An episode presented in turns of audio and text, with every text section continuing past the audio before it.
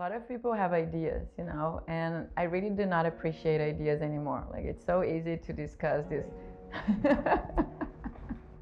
no, seriously. it, people think they're brilliant, but ideas are quite easy to have, you know. You just need to read some papers, talk to people, and ideas come up. But how to really execute it and how to create something that will generate results not only financially but for the goals you have. And welcome everyone to the Real Leaders Podcast, your number one source for impact leaders harnessing capitalism to sustain the planet, people, and profits. I'm your host, Kevin Edwards, and that, my friends, was the voice of Bob Manuzzi, the first Latina founder and solo GP of a venture capital firm in Silicon Valley. And on this episode today, Bob's going to share with you the importance of having like minded investors on board, the cancer of constant internal ideas, and the foreseeable future of emerging technologies. So, without further ado, ladies and gentlemen, please give it up for the real Bob Manuzzi. And we're here in San Francisco, California, with the wise and wonderful Bob Manuzzi here to talk about how she is redefining wealth, a little bit about cryptocurrency today, and how she's also leading her ventures, Awesome Ventures, Babel, and Umana. Bob, thanks for being with us today. Thank you for having me. Really exciting to be here with you. Well, it's great to see you again. We had a chance to interview you about a year ago. Yeah. So what has changed in, in only a year? Wow, you know how this city plays, right? It's a fast pace, and in a year, a lot has happened. So, Babel Ventures is the biotech fund. It's going extremely well. We now have 17 portfolio companies so it's a lot to manage with the founders, but it's been great. Awesome Ventures is the crypto fund. We also have a little bit more, 18 portfolio companies by now, and 13 tokens. So exciting, engaging, very, exciting. Even with this crazy market that most of people were kind of running away, we're even more committed, and uh, I love to see that. I love to see like all the buzz and people not uh, staying in an industry that is so promising and we're sticking with this and really seeing the improvement and evolution of the technology and mainly uh, the teams, you know, seeing them developing themselves. And then Umana is my latest venture. Uh, Umana is a new type of multifamily office, and the whole idea is to have wealth redefined. So we are redefining wealth uh, through our family members, which are our clients. We don't like to call them clients just because it's it just goes back to the traditional model. And when we say we are their family by choice, uh, we feel differently. We feel that these people really chose us to not only manage their wealth, but to manage their lives. And together, we really want to have this new idea of what wealth means to them, you know? Right, because so many people, when they think of cryptocurrency or venture capitalism, uh, there's, there's like a big misconception of it. How are you redefining like wealth? And how do you use this philanthropy? That's a great question. It's very interesting because I think everyone in this industry, if not everyone, most of us, we get into tech and into venture capital because we want to see the change. We want to be involved in causes. We want to be involved in things that matter. And along the way, sometimes we lose our like purpose. Maybe not the purpose, but we lose the main cause because there's a lot of things to build along the way, you know. And with Umana uh, and redefining wealth, we want to make sure these leaders. So it's all about the top leaders in the industry, right? So like if we have a one individual as a top leader in blockchain, another one in biotech, another one in clean energy, whatever it is, we want to work with them, and we already work with a few of them to have like what's the meaning of wealth for them, you know, like to have that clear. So first thing is what are you doing with your life, right? Like, okay, you built an amazing business and you achieved enough capital wealth, but that doesn't mean you achieved your best version, right? That it doesn't mean you are living a good legacy. It doesn't mean you're happy with the way you lead, and it doesn't mean you're happy with your life. So having wealth redefined is really okay. What matters to you? Does it matter to be a good leader? Does it matter to show up in the office and have the people aligned with your mission and feeling appreciated and committed to your cause, or you just want to grow a business and not caring. And that was the main thing. Like we think Silicon Valley, it's fast, and you care less about people on the day by day, and that's wrong. If we can't just build like amazing solutions and change the world for the better if we can't treat our peers the way they should be treated, you know? I like what you're, what, really what you're saying. You know, like, what are you chasing?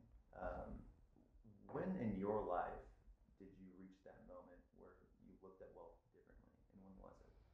The first time was when I was 24, when I really achieved my financial freedom. Uh, I w- back then I was working with real estate, and that's when I realized what's the purpose. Like I don't want to just buy units, sell units, like fundraise for projects that doesn't have any meaning to me.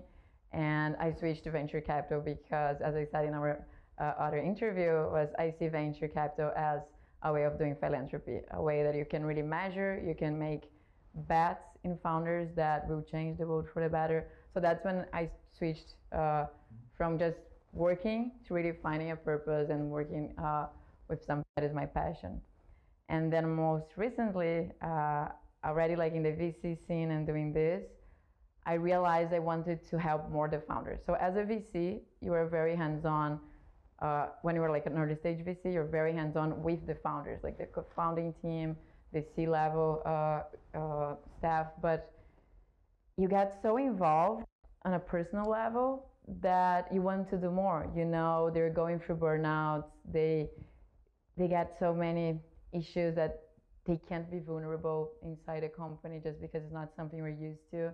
And that's when I was like, okay, there's something else here. I don't want to just be a VC. That's amazing, but I really want to work for the individual and not only for the company. And that's why Umana came up, just because. So I really like what you're saying. You, you're placing bets on these founders. You phrase that very well. Um, what are some qualities of these founders, these entrepreneurs that you specifically are looking for? And do they have to already have this redefined wealth, or is that something that you work with them on? Uh, first question: What I uh, need in the founders I interview that I'm, I'm willing to bet on them. First thing I would say the capacity of execution. Um, a lot of people have ideas, you know, and I really do not appreciate ideas anymore. Like it's so easy to discuss this. no, seriously. It- people think they're brilliant, but ideas are quite easy to have, you know. You just need to read some papers, talk to people, and ideas come up. But how to really execute it and how to create something that will generate results not only financially but for the goals you have. So having a clear uh, way of executing your idea and then making that a real project and then a business, that's what matters to me when I'm first talking to a founder. Uh, a lot of people talk about passion, like, oh, I want founders that are passionate about their ideas. I love obsession. Like, founders need to be obsessed about their projects and not about their ideas. Like, you need to know you'll be working on this 24 7 for a while, and you need to be so committed, otherwise, you'll not deliver anything. So, that level of obsession, it's super important for me. And you can quickly tell if the founder is on that level or is just, ah, you know, I can do this almost like on a side uh, business, you know. Uh, another thing that I love, which is related to the obsession, is sense of urgency. So there's two sense of urgencies that are important for me. The first one, like the market, if the founder is really coming up with a solution that has a real problem and it's an urgent problem. So that's one side. And the other side is how this founder can deliver uh, this problem quickly, how urgent he or she sees it. And this sense of urgency is so important. Some founders, they just think too long term and they don't understand they need to be doing right now, even if it's a play that is like deep tech and you need to be developing the technology and then uh, really seeing if you can scale the way you planned. Even if it's a 10 year uh, goal, you need to be executing and have a sense of urgency of delivering every week something. Otherwise, things don't happen, you know. So those are key for me in any founder. Well, I think you said that great because we were just having this conversation like ideas. You know, people are storyboarding all these ideas about how to save the world and, and you know reverse climate change or decarbonize or uh, empower you know females and do all these different things. Great ideas, but how are we going to execute them? I think is is the bigger issue. That's, that's a really good point that you made. Is there a specific entrepreneur that's really shocked you or surprised you um, in terms of like your bet on them and like your return on, their, on your investment?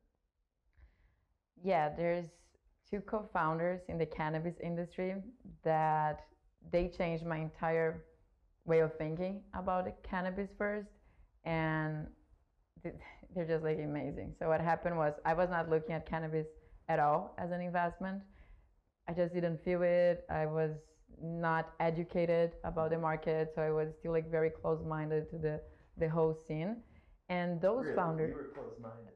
For the scene you know? Like for inv- yes.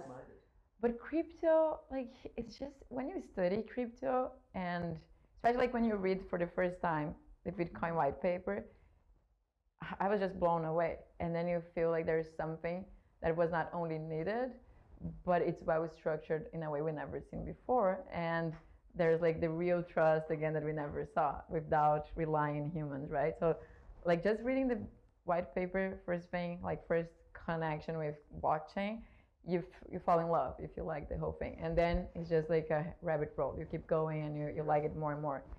Cannabis on the other way coming from brazil and it's a country that has a lot of issues because of cannabis and drugs like the traffic stuff. So i was against but really against. And i never tried anything before i invested in uh, something. So i never smoked weed like nothing of these right. things was part of my life.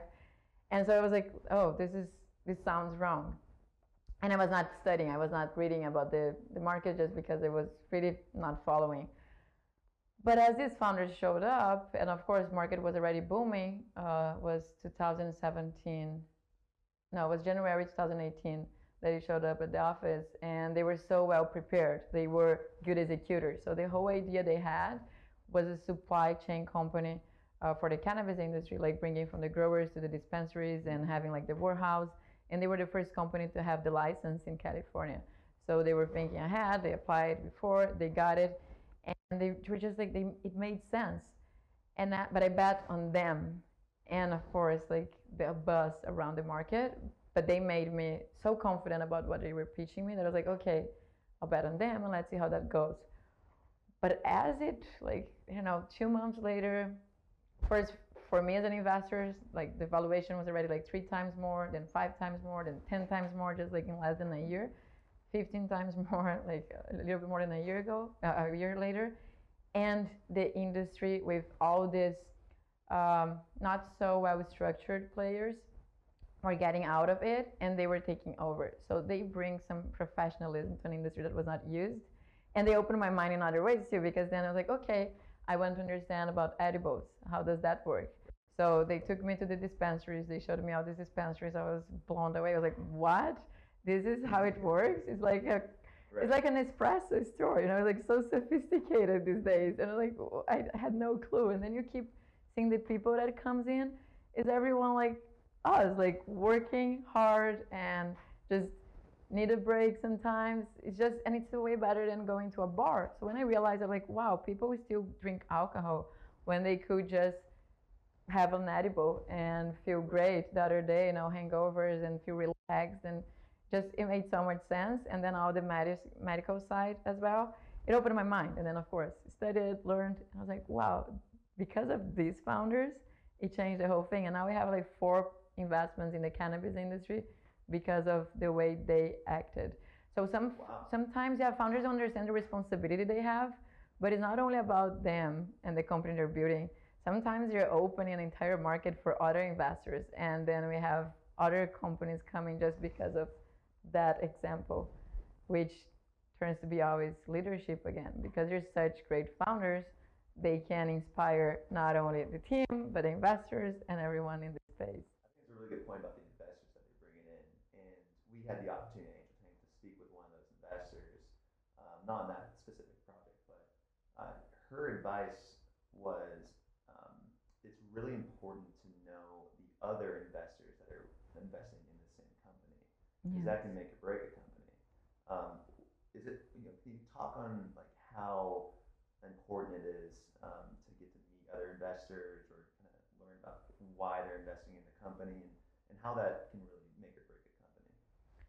It's super important in the VC game because we rely a lot on follow-on rounds more than break even. So if you are not in San Francisco, not in Silicon Valley, like Brazil, uh, Scandinavia, wherever it is, you don't need to play so hard the rules. But here, you need to have follow-on rounds. Like near you, here, you have so much capital. There's an abundance of capital. I think it's 132 billion of VC funds ready to deploy. So it's like a lot of money to yeah to invest in this uh, space.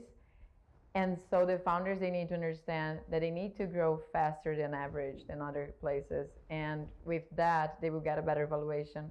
And that's why the co-investors matter so much because if I'm signing the first check, so if I'm a pre-seed and then I'm signing again another check at a seed level, normally the growth stage VCs they don't come that early, and I need to be developing the relationship right away. So I need to be talking about Nabis, like the supply chain company uh, in cannabis that I mentioned, right away to know that maybe 9, 12, 18 months later, these big checks will come in because they know this company exists and then they can see how this uh, it's playing, you know.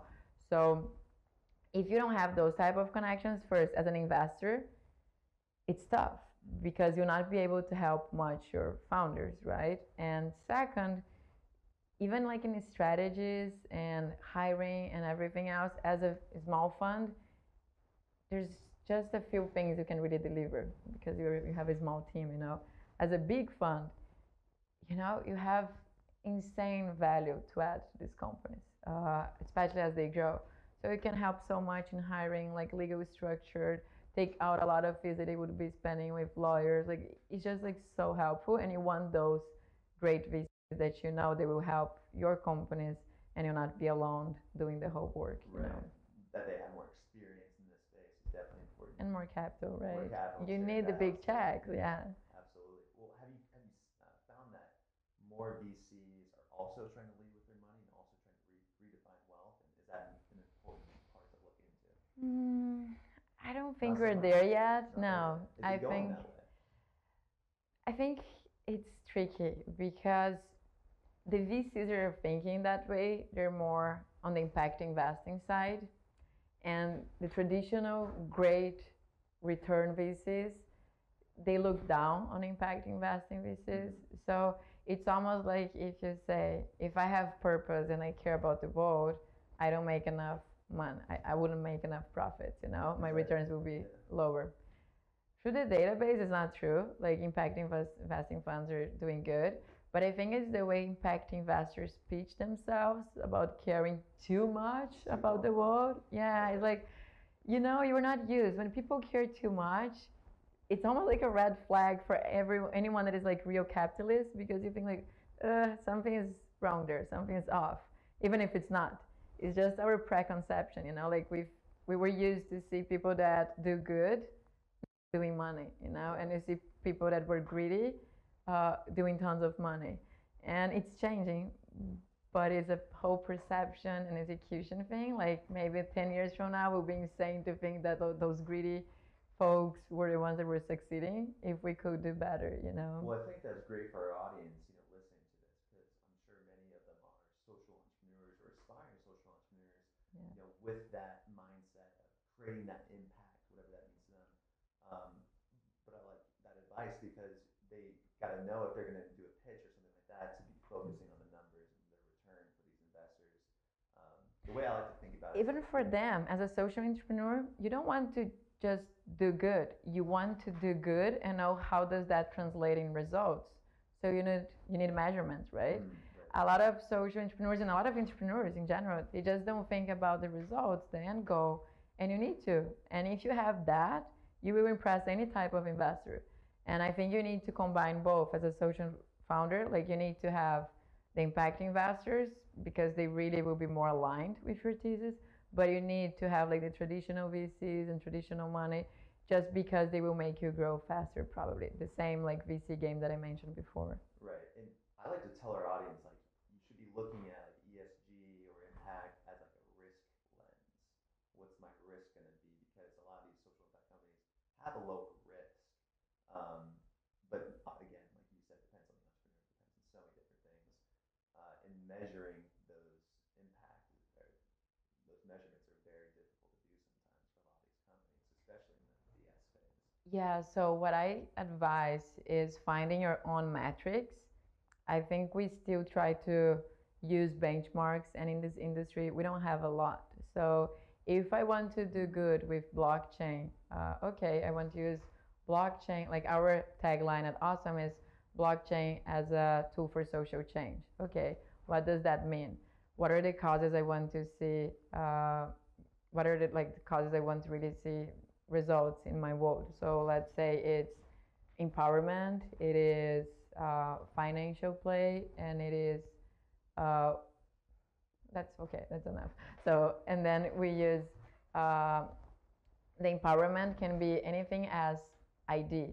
So I think we, we talked about that in our previous uh, interview. But in Brazil, a lot of people still don't have an ID, so they can't have a bank account, they can't have any type of financial transaction. Otherwise, they have friends that have those things. So if you have a play like an ID that is on top of blockchain and you can uh, use that to show that you is you in a place that you never really existed as a person, then you have your uh, this individual empowered. You know, empowered because first he really exists for the system. He can have he or she can have a bank account and just do these transactions and everything. So that's and even like buy a house later on, like have a job that is paid to your real bank account instead of cash.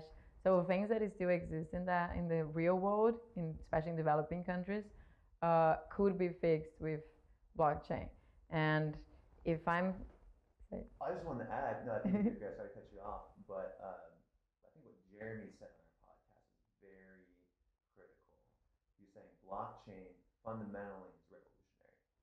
Fundamentally, that's just what it is. So yes. I think all these impact companies, it just you don't have to like virtue signal that you're doing these great things, but in your own DNA, in your own company, you are creating that impact. For instance, um, genetically modified uh, or, you know, organic products, or sorry, that didn't make sense. Gen- genetically modified uh, crops. The person who invented that, all the pollination, all the stuff I don't know about, um, saved over millions of lives because they're able to grow crops faster and they're genetically modified. Yes. Now it's looked like a bad thing, but when I'm trying to find a good company versus a bad company, sometimes it's really hard to do because that guy's saving millions of lives. McDonald's is putting you know meals on you know uh, food on plates for so many uh, low income families and people like myself who love burgers. Yes. You know, how do you distinguish a company that's that's good and bad? So I guess the question I have for you next is um, for blockchain. How are you using blockchain in DNA for good? So I think the, the things I was saying about empowerment, uh, transparency, trust, like these things are important for us at Awesome. And that's how we're trying to play our role. Uh, it doesn't mean we're really doing it yet, because most of the companies we see are not there yet because the technology is not there yet. So we see a lot of deals uh, coming from social entrepreneurs and that would have the impact we want to see. But then when it comes to measure and understand like the timeline to that, we don't see it happening uh, before the end of our fund. So our fund is seven years, and everything we invest, and we have we have this mission of seeing the change, like seeing the change uh, using the blockchain technology until 2027. So anything we do that we invest in crypto, we need to see if there's a real uh, tangible result before 2027, 2025, and uh, it's. That's coming up. It's coming up. It's fast. And that's the thing like we people think it's like oh it's forever. No like we manage funds and our thesis is for this fund. I need to deliver in 2025 if i don't it was just like a lot of saying a lot of talking and a lot of action right so we need to be picky in the founders like with the companies we invest but let's say going to transparency and trust there's one company called true story which in fact uh, it's super aligned with everything because she's a woman founder. So first check, like we're investing in a woman founder. That's something that uh, I care a lot. Second, it's about transparency and trust. Like we live in a society that is really hard to trust people these days, you know, especially now with bad blood and all these scandals we see in Silicon Valley. True Story was born to do due diligence in tech companies, mainly in crypto companies, uh, and have uh, um, people checking right away. So you have this platform that if you tell me that you were Kevin and you uh, lead real leaders and blah blah blah, and I don't know you, I can quickly put information out there, and people will tell me like, yeah, I was really interviewed. So Oprah, Leo, they can all say like, yeah, this cover is real, and I was there. It's not a fake cover and stuff.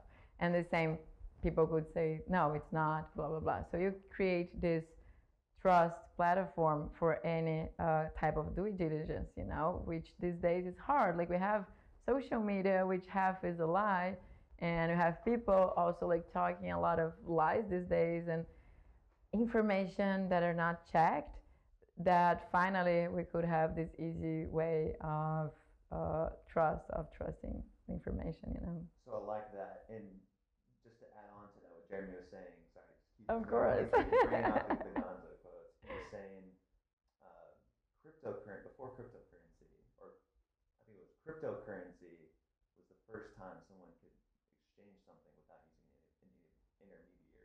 Yes. So without going through a bank. So that's revolutionary. That's, that's pretty interesting. Um, the skepticism is how do you regulate something like this? Obviously, cryptocurrency was used, you know, in the black market. You could do something like that. People that are mining them for a long time, they will be, have a lot of wealth if it goes that way with crypto with a with a Bitcoin. Bitcoin, right? yes. So like, where do you stand on that, and how do you see like cryptocurrency changing in, by 2025 or 2050? So it's just there's a lot of different classes inside crypto, right? You have like the tokens, you have the security tokens, you have the equity side, which is like venture deals. And I'm more on the venture side. So like when we talk about True Story, that company, it's a platform, but it's an equity investment. What that means is I'm not buying token, I'm not buying a security token also, but I'm investing in a company that uses blockchain technology for good. Uh, so I'm I'm a big believer of betting in founders and tech, right? I see technology as like the real uh, change, like massive change. So I'm on that uh, box or basket, and tokens and like crypto and mining, like the whole buzz that we see in this space. First, I think security tokens are doing a great job for us because we see solid industries like real estate and even exchanges maybe combining uh, their work with security tokens. So that will be great. It will be just a new asset class, regulated, and it, it just makes sense. And then the real tokens that I say, like the ones that go through an ICO, I think that's the most challenging side of crypto markets these days because most of these founders they launched an ICO, they didn't have a lot of experience in founding companies, they raised enough money, they don't have a real structure, the technology sometimes or most of the times is not there for them, it's not there yet for them. So it's taking forever to deliver something. And then the market is getting frustrated and not very optimistic anymore. But the good news is you always have great teams. You always have great leaders that will deliver and those will save. So the same thing that Nabis founders did for me in cannabis, we'll have a few folks in crypto that they will deliver something so special that will keep the market growing. So It'll change your mind strengthen that confidence. I really liked what you said. Um, with people are getting frustrated because I can see that you- you're basically asking to change uh, the financial markets that have been around for thousands of years. yes. I don't get why people are so quick to judge something that's just starting out. And sometimes you need to have a long-term perspective on something like this. Um, do you think long-term uh, thinking and long-term leading is an important quality of a entrepreneur or, or founder? Yes, you need to have like long-term vision, but you need to know half of it will not happen as you imagined, you know? Like you need to have this idea of how things would play out, but in the end of the day, it's all about the short uh, term execution like every week, every month, and that's uh, it, it changes so quickly when you're building something that is tech uh, backed, you know. And what I think about people in general, like the resistance with crypto and the whole industry, is just normally we are traditional. Normally we we like to have an iPhone and the tech efficiency for a lot of things, but it takes us a while until we really feel it. Even like Uber, when we were talking about not um, seeing the transaction, right? Was a big challenge in the beginning. Like, how come you go inside a car without getting your wallet, trusting someone you don't know? It, it's just the whole thing doesn't sound right at the beginning. And now you can think another way, right? Like now when you're getting a cab, you're like, fuck, I need to have money. Like it just doesn't make sense. I don't have cash. Like I don't care cash these days. Is it? So it's just a, we are resistant. We are conservative most of the times. Even the most uh, open-minded and visionaries. Like it takes us a while to get used to a new technology if it's not something we understand deeply, you know. And I think it's a matter of time for everything. Well, you're definitely the most unique venture capitalist I've ever met in my life. Um, do you consider yourself a leader in this space? Yes, especially like I'm the first um, Latina to be a founder and solo GP of a venture capital firm here. So, as uh, I was saying about responsibility, I know I have this big responsibility for the entire South America. Like I don't want to mess up. I'm a leader for them in this industry, so they uh, they're looking up to me. Like they want to follow what I'm doing and they want to see how things go here. And it's just something no one was doing. Not even like men or women. Like they were not coming to Silicon Valley to do a VC firm. So I understand my responsibility as a leader for that. And then internally, of course, like you need to be inspiring every day. You need to be committed to your team and to your purpose. Otherwise, they don't stick with you. You know. And you just mentioned you have a 20 year old working for you right now in cryptocurrency. What advice do you give him? Hmm. He's brilliant. I think I'm getting a lot of advice from him. He's so well structured.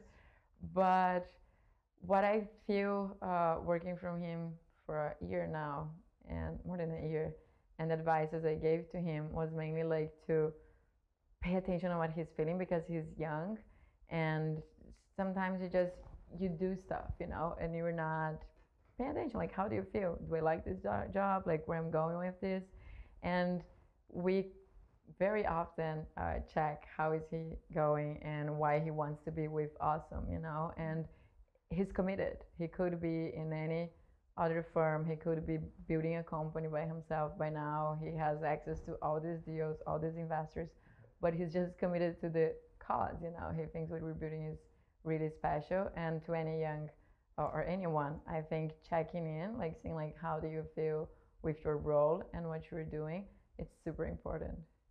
Well, Ba, it's been a pleasure speaking with you. We talked about how you're redefining wealth, a little bit about cryptocurrency in there, and then lastly, um, some advice for the next generation. Um, Ba, Real Leaders Magazine. What's your definition? Of a real leader? Whew. A real leader is someone that is committed to a cause and is able to inspire others to come along. Uh, so, real leaders, they create new leaders, they don't create followers. Right? Love that, Ba. Well said. Thanks for your time again. Awesome speaking with you. Um, and Thank folks, you. if you're listening out there, go out there and do like Ba says be committed to a cause and inspire followers on the way. Thanks for being with us today. Ba Munouzy, everybody. Thank you. It's a pleasure.